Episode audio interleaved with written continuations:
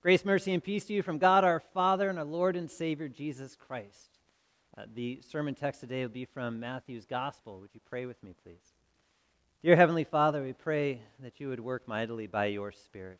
As we hear your word, that you would soften our hearts to hear it and that it would sink deep down within us. We pray you remove distractions from our hearts and minds. Open our ears to hear your word. In Jesus' name, amen.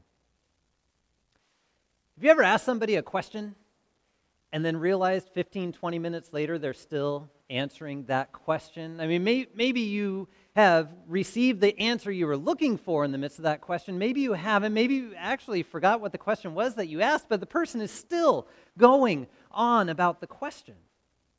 If you haven't had this experience, just come to Pastor Bob or me and ask us a question. We'll go on for a long time about whatever it is we think that you need to hear.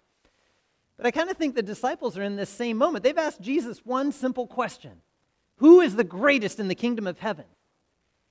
And he goes on about children and about cutting eyes and limbs off, about recovering brothers. There's a lot that he uses to answer this question. I remember one time asking a, a child who was at church who had brought a stuffed animal, right? Why is this your favorite stuffed animal? And it was about 15 minutes later, after hearing about where the stuffed animal came from and how that stuffed animal was better than the other stuffed animals, and how that stuffed animal brought them so much comfort, and how they lost that stuffed animal one time. And it was later on down the road that, you know, the conversation stopped, but it was a long answer to a quick question. And their question who is the greatest? There's anything that I've learned uh, as being a pastor, I've, I've learned that if you want to cause any division within the church, bring up sports. Now, most of you know I am not a sports follower, but I did have to look up one statistic uh, over this past decade. You see, within our church here in San Diego, there's a, a lot of conversation uh, between the Padres and then also two of our leaders who come from Colorado with the Rockies. And there's always this conversation I hear going on. Who's the greatest? Is it the Padres? Is it the Rockies? You know, what's going on? Now, the one thing I do have to say is that over the past nine years, the Dodgers have had a better record. That right there will get me plenty of emails sent my way. But it was, you know, 10 years ago that both the Rockies and Padres had a better record than the Dodgers, so we can hold on to that history too. But if you want to look at who's the greatest, sometimes we've got to look back in history sometimes. Now, might as well get away from that and get back into Scripture. As we look at this scripture, this account, this many 20 verses that are there in Matthew's gospel, this long answer to the simple question of who is the greatest, we see Jesus turn everything kind of upside down. Now, within these verses, there are a number of well known verses that we pull out of context, that we use in the ways that we want to use them. But there is an overarching beauty to this pericope. You see, it, it kind of lays out in three chunks, right? The, the first one, Jesus grabs a child and brings the child into the midst of the disciples and said, You ask who the greatest is? Look at this child. That right there would have been mind blowing for the disciples. Children had no value, no weight in society, no uh, influence of anything that was going on. And Jesus says, The humility of this child is what you need. So we see that first chunk, and it focuses in on, on humility. To be humble as a leader and as a follower of Jesus. To be humble in how we care for our neighbor. To be humble to see that though we want to hold on to greatest and put ourselves in the greatest spot or to see, have somebody else see us as great, Jesus is saying the one who is greatest the one who's the most dependent upon everybody around them, the one who has the greatest need. I mean, Jesus very easily could have answered them and said, Well, in the kingdom of heaven, my, my Father's the greatest. Or Jesus himself is the greatest. But he didn't answer that. He said, The one here who you see is the least, that one is the greatest in the kingdom of heaven, the one that has the most need. Now, before you all go clamor out to be the one who is in the most need, we're already there in our sin. You see, we're, we're all in the most need from God. We all need something from God. He needs nothing from us, but we are all dependent upon Him for His grace. even as we seek greatness. We're dependent upon Him for His grace. And it's that place of humility to see who we are as God's creation. That's what's needed. Now, as we move into the next section of the text, we see a section that really is focused in on accountability. And this is kind of interesting. Jesus goes on about what it looks like to follow temptation. And if temptation is there, which it most certainly will be, as he's saying, it's just a, a part of things in this corrupted creation as we experience it and know it right now. In the midst of that time, there is still accountability. And he says, if something should be causing you to sin, cut it out. And don't be the one that brings sin into a little one's life to lead them away from Jesus. Think about that for a second. If you see within your own character that you're one to slander or be argumentative right away, maybe Facebook and social media need not be part of your life all the time.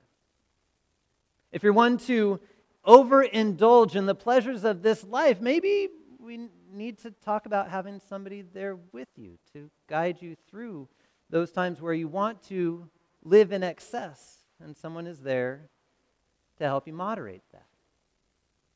You see, we, we all have things that well up inside of us that tempt us away from the things that God would have us do. The, the sins that are there as part of our life, the things that we wrestle with, with the old flesh that is still attached to us, yet knowing that we're children of God by whom He has made us to be. We wrestle with these things, knowing what God would have for us, yet sometimes so enjoying the pleasures of the things that still attach to that old flesh. So we need, we need help. We need accountability. It's where God's law comes in and says, Look, this is where I expect you to be. And we look at that and we say, Man, I am not there. I'm sinful. Now, ideally, that leads to a repentance. Sometimes it doesn't.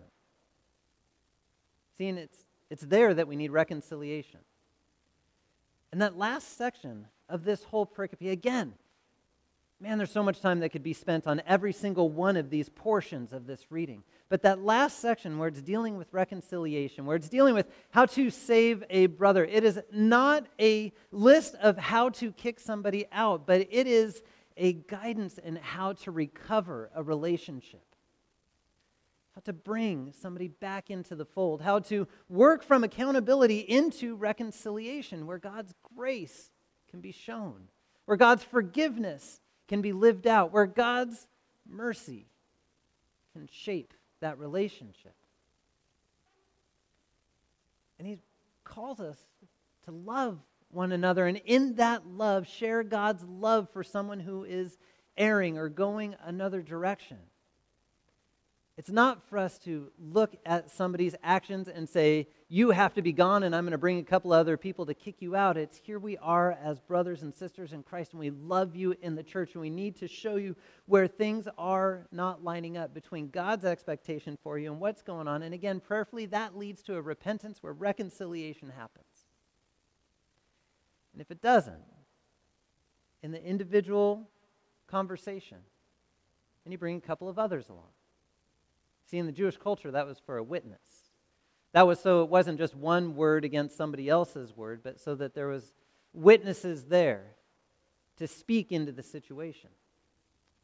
In case anybody ever had to make a decision between these two people, a judge could sit back and listen to the account of the many people that were there, not just the one voice against another. And it's right in that moment where we hear the very famous phrase of Jesus where he says, Where two or three are gathered together in my name, there I am with them also. And we hold on to that as a comfort a lot of times, thinking that where we're gathered in his name for worship, there he is with us. Okay, yes, he's with his church.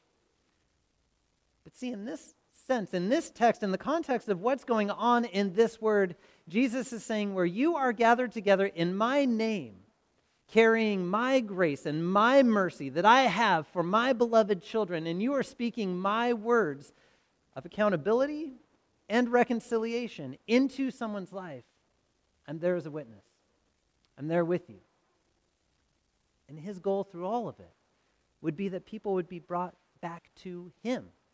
Jesus wants people to be with him. He wants the children up on his knee. He wants that faith to be strengthened. He wants that relationship to be held up. He wants to be the Lord of our lives, and he is Lord whether or not we believe it. He is our Savior whether or not we reject him.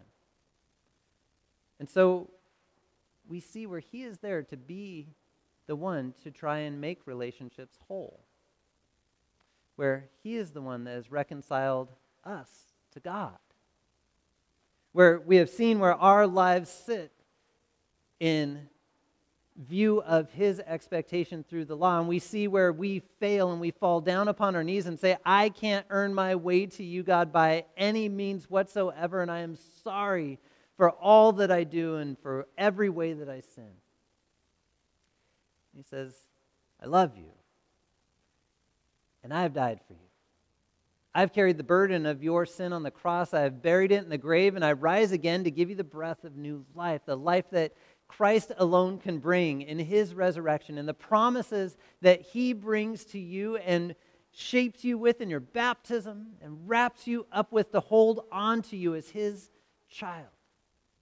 Hold on to you as his beloved. That you are shaped by his grace and his greatness. To where, where you were in your great need as a sinner, he comes in and brings you forgiveness and reconciliation between you and God. And that is something that he alone does. And brought back into that family, back into that fold, back into the gathering of his people, so that we would live life with one another, shaped by his grace loving one another, leading one another to Christ, speaking his words into one another's lives, knowing that he is the one that has come to us in our greatest need to redeem us, to buy us back, and to bring us back into the family of God, to search us out as the one who has gone astray like the one sheep and bring us back into the fold of the whole church because we had that need. And then he sends us out with his word of grace to look for the ones that are in need, the ones that need to hear God's word the most, the ones that need reconciliation the most, the ones who are the most in need. He says, count them as greatest, serve them, love them, go take care of them because they need to hear the word of Jesus. They need to hear his forgiveness and his grace just as you have. And we rest in his grace, knowing his promises are true.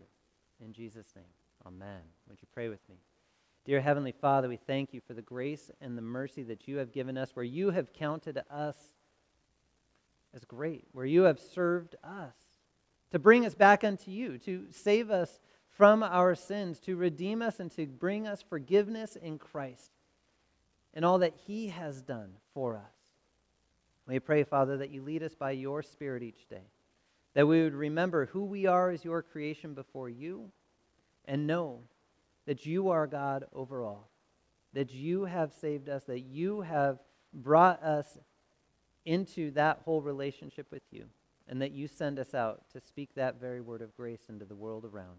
In your Son, Jesus' name.